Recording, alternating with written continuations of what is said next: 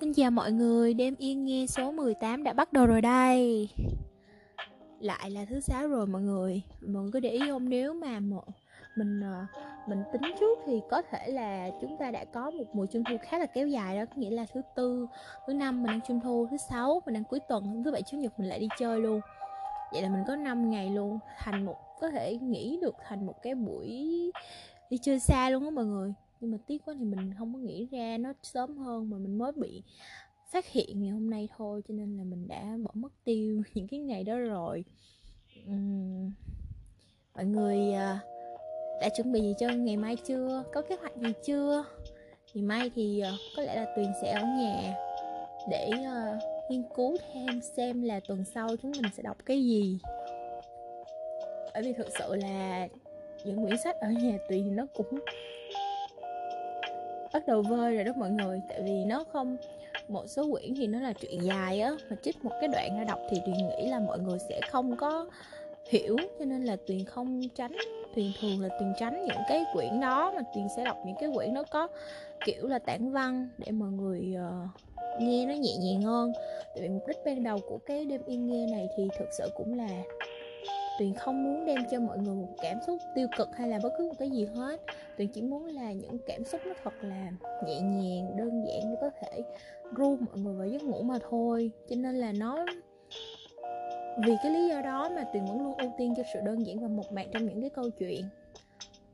Uhm, thật ra thì tuyền cũng mới làm podcast thôi cho nên là về kỹ thuật thì cũng khá là kém hầu hết thì đều là ghi âm one shot cho nên là tuyền sẽ cố gắng học hỏi thêm để có thể edit được um, nhiều hơn và uh, giống như là làm cho nó hấp dẫn hơn. Tuy nhiên là mình vẫn sẽ giữ cái ý định ban đầu của mình đó là thật là một mạc để có thể dễ dàng ru mọi người vào giấc ngủ. Bây giờ thì mình sẽ um, tiếp tục với một tác phẩm của cô Tư Nguyễn Ngọc Tư nha. À, Tuyền nghĩ là cuối tuần ví dụ như thường thứ sáu Tuyền sẽ đọc của cô Tư cho mọi người. Để giống như nếu mọi người ở nhà giống Tuyền thì cũng có được cái sự inspire gì đó khi khi có không khí miền Tây ở trong cái, cái câu chuyện. Và mỗi khi đọc cô Tư thì chắc có lẽ là Tuyền xin phép mọi người đọc bằng một cái giọng mà Tuyền ở nhà hay nói chuyện với ba mẹ của Tuyền. Uh, nó sẽ hơi không được uh, uh, giống cái giọng hiện tại mọi người đang nghe mà nó hơi ché hơn một chút. Nhưng mà nó là cái cái style mà ở nhà ở miền tây tuyền đã sống và lớn lên. Hy vọng là mọi người có một cuối tuần thật là vui. Bắt đầu thôi.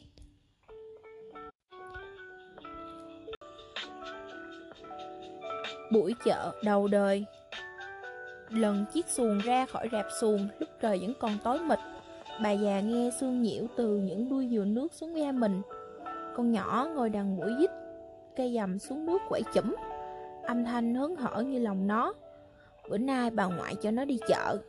Nó sợ bị bỏ lại Nên dậy theo bà già từ 3 giờ sáng. Phụ bà nhúng nước mấy bó ngò gai Húng lũi, lạnh móp cả đôi tay. Mùa chướng giờ đâu cũng lạnh. Ờ, mà thật ra là cái gió lạnh đang hiện diện cùng khắp Ngờm ngợp khắp nơi. Chết trên trời còn có một mảnh trăng. Xuồng cứ nhắm bên phải trăng mà đi. Bà già chèo gấp, Sợ đụng chợ trưa khó bán mua. Tìm một chỗ ngồi cũng khó. Xương thấm ướt cái khăn rằng đội đầu. Con nhỏ nằm ngủ queo rồi, Nằm giữa cả bung chầu và bùn túi. Chính bói chim ăn mất mấy trái. Vài chiếc xuồng đi chợ sớm khác đuổi kịp nhau. Hỏi han răm ran chuyện lúa thóc mùa màng. Nghe bên kia nó vô bồ được trăm hai mươi dạ. Mà nhà tới mười miệng ăn. Bà già thở dài thương cảm, Như đang thương chính mình. Bà già cảm thấy hơi lạnh, Dù chèo mệt, Người rịn mồ hôi, Người quê, Những cơn lạnh đến rồi đi Đôi khi không vì gió. Trời hửng thì con nhỏ bị đánh thức Bởi tiếng nhạc phát ra từ dãy nhà cất ven sông. Mới đầu thì nhà họ còn thưa, Rồi xem xét dần, ồn ả sáng lóa dần. Chợ đây là lần đầu tiên con nhỏ đi chợ bằng đường sông Nó nhìn phía sau những ngôi nhà chen chúc nhau nhón chân trên nước Thấy ngạc nhiên hết sức Trong chúng lộn xộn, gần gũi, dung dị Như ở một xó quê nào vậy Có người bưng gào mên nước ngồi chầm hõm bên thềm rửa mặt. Có trẻ con cởi truồng tắm sáng, có ông già chống gậy ra cửa tựa vào cây gậy, ngó mông lung. Cá khô sỏ sâu phơi trên xào quần áo, những dẻ lao đủ màu sắc dắt gần đó, phơi phất như đuổi chim trên ruộng. Những xô chậu, những lu khạp, những cái võng treo xiên vẹo. Đằng lưng của chợ nhìn ra thân thiện với người quê. Nhưng cửa sau thì không phải chỗ bán mua, chợ phải là mặt chợ kìa. Chỗ đó lộng lẫy và sáng loáng, làm hai bà cháu trở nên nhỏ thó và lem luốc. Dãy nhà lầu bên kia đường cao, đến nỗi bóng chúng ôm hết cái chợ chồm hõm đến nửa buổi sáng thì mặt trời mới chạm vào đôi dép cũ của con nhỏ. Nắng lên đôi dép xấu xí hơn không gian tràn ngập thứ ánh sáng như nôn nã dồn đuổi. Như xưa người ta nói về với ruộng vườn xanh bóng cây. Ở đây mọi thứ đều chói gắt. Cả tô hủ tiếu mà đứa trẻ chợ kia ngồi ăn cũng rực rỡ lạ lùng. Con nhỏ cảm thấy mình dò miệng đứa kia hơi lâu tự mắc cỡ ngoảnh đi chỗ khác. Chợ trưa dần, bà già vẫn còn chụp ngoài ốp trầu trong cà vung. Vài chị men guốc lóc cốc lợi, kêu thím ơi, coi như chẳng chục đi tôi mua hết. Con nhỏ lạ lắm, nó học lớp 1 ở trường làng, sự thật 11 không thể là 10 được, hai con số ấy khác nhau. Nhưng hồi sáng ngoại nó nãy chuối 300 đồng, khách này hai trăm rưỡi đi cho chẳng. Nhưng khách đã dợm bước để chứng tỏ cái quyền tối thượng của mình, quyền đi chỗ khác, quyền mảnh mặt, quyền được đúng. Bà già chịu thua. Nhưng bà già không cay đắng, quạo quọ từ hồi bằng con nhỏ, bà đã theo người lớn đi chợ.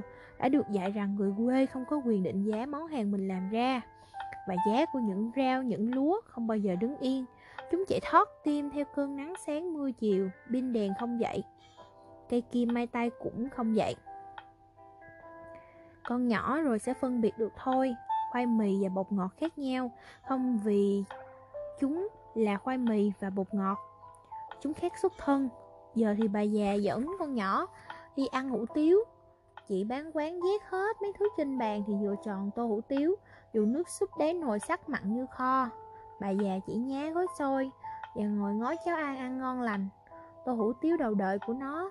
Và khi trả tiền, Nó nhận ra mình vừa ăn nửa cà bung trầu.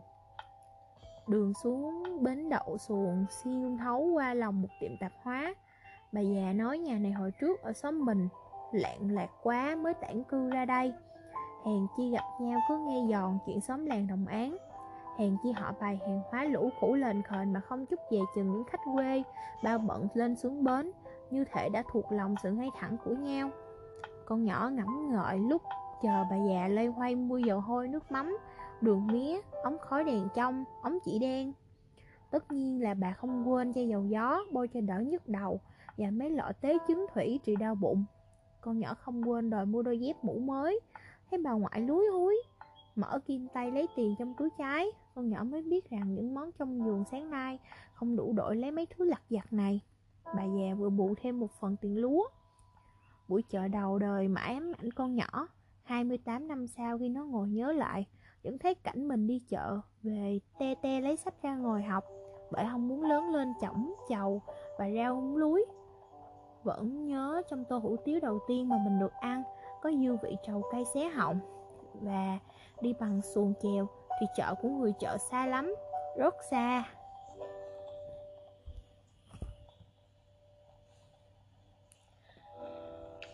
Hết rồi. Mình là thanh tuyền và chúc các bạn ngủ ngon.